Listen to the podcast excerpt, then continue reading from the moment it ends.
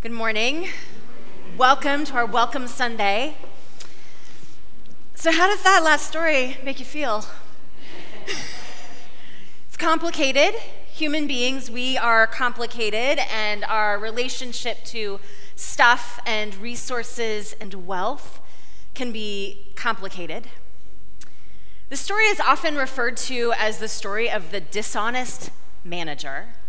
And I think I've sort of grown up holding attention and being confused, which is really the purpose of a parable to confuse us a little bit, but being confused about the dishonest in there and like Christian ethics and what's right and what's wrong.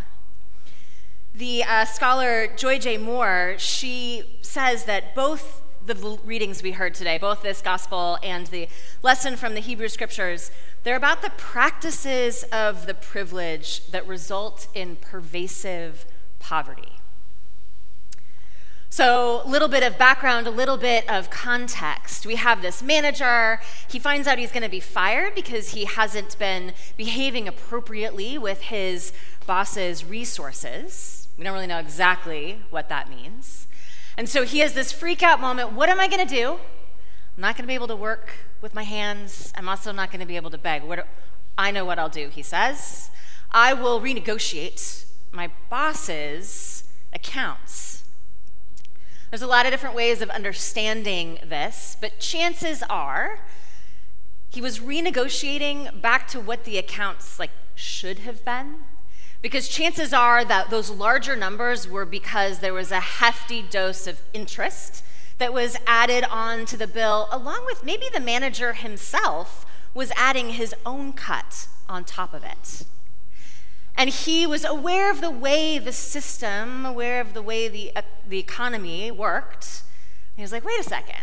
If I just take it back to maybe what it sh- should be, I will open up space to develop a new kind of relationship with these people. I think that often parables are intentionally confusing, they're intentionally jarring. I think Jesus, that's the way he worked, that's the way he taught. He sort of steps into a place and he's like, hey, you know how you've been seeing it and thinking about it in this way? Well, what if I reorient you and help you explore some other ways of thinking and being? When I think about where ethics and morality and the idea of fairness takes us, it often takes us to a place of like, well, then what's right and what's wrong? Which then takes us to a place of, well, who's in and who's out? And yet, over and over again, Jesus is stretching those boundaries constantly telling stories and healing people to bring them back into the fold. He's telling stories of you thought that they were on the outside, but actually they're closer to the heart of God's desire, of God's purpose, of God's hope for humanity. Perhaps this dishonest manager or another um, source that I read said maybe we should refer to him as the rogue manager. I like that a little bit better. The text that we heard, that translation, talks about him being shrewd, sort of has some negative connotations. What are other words that we could think of to describe shrewd behavior? Cunning, wise, creative. He knew how the system worked and from within this system, he sought freedom from the system by building relationships with the people that he was engaged with in the system. He made connections. Today, we welcome everyone. Welcome hospitality is a strong theme in Luke's gospel. Luke also tells a lot of stories about wealth, about resources. When do we have enough? What is enough? There are many different ways those messages make their way to us from our culture and our world. And there are a lot of ways as well those messages make their way to us through the stories of our faith, through the stories of our Christian tradition. At the heart of our faith are, as um, philosopher John Caputo refers to them, are the possibility of the impossible.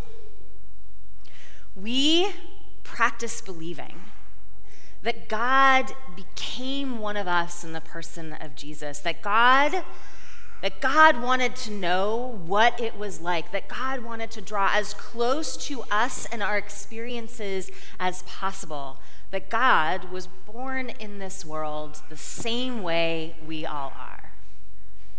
That Jesus experienced life as we do, with the joys and the celebrations and the griefs and the loss and everything in between.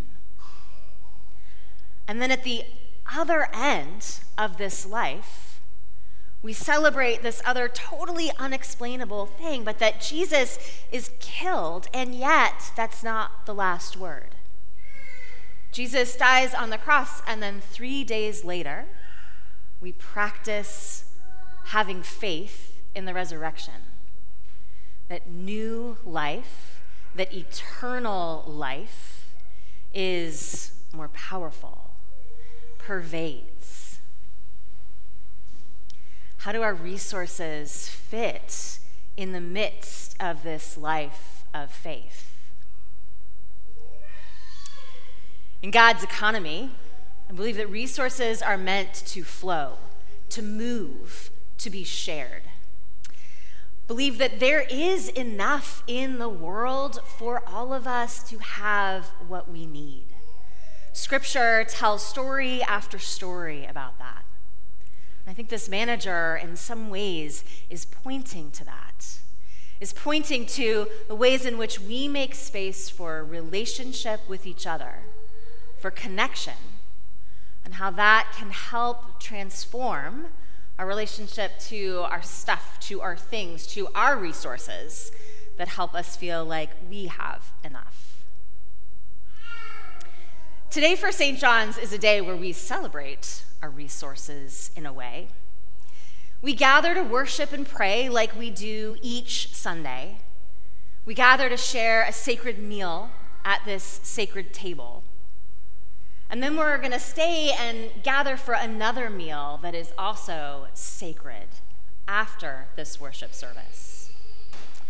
And this morning, we are celebrating in an open house all the different ways that we engage that we engage with each other, that we engage with God, that we engage with the world beyond our community. There are ways in which to be of service at St. John's, like offering hospitality at the door, sharing in the creation of beautiful music, reading the word. There are other ways that we share our resources. We, those of us that help out with the children and the youth. And then there are those ways that we turn out, that we are sent forth from our doors and we turn out to share our resources through outreach and justice. There are ways in which many of you have been already involved knitting and crocheting hats for those who need a little extra help to stay warm this winter. There are a variety of ways that we share meals with those in our community who are in need of food. And there are lots of other offerings. There are lots of other ways that we share our resources. So I invite you into the parish hall after this service to learn to check out, and to witness the ways in which resources flow here at St. John's. The Holy Spirit, in our Trinitarian understanding of God, we have this sense of the Holy Spirit, and I like to refer to her as movement, as wind, as breath that animates, that inspires, that moves and stirs within us and among us. And I wonder if it was the Holy Spirit that was moving in the story that Jesus told, if it was the Holy Spirit that was moving within the manager and even his boss in turning to see a new way of doing things. In closing, I'd like to share a collect from Steven Shakespeare that goes alongside our scripture for today. God of unexpected judgment, finding grace in the devious and compromised, free us from the certainty of having you in our grip, that a better wealth may flow through open hands. Through Jesus Christ, the currency of life. Amen.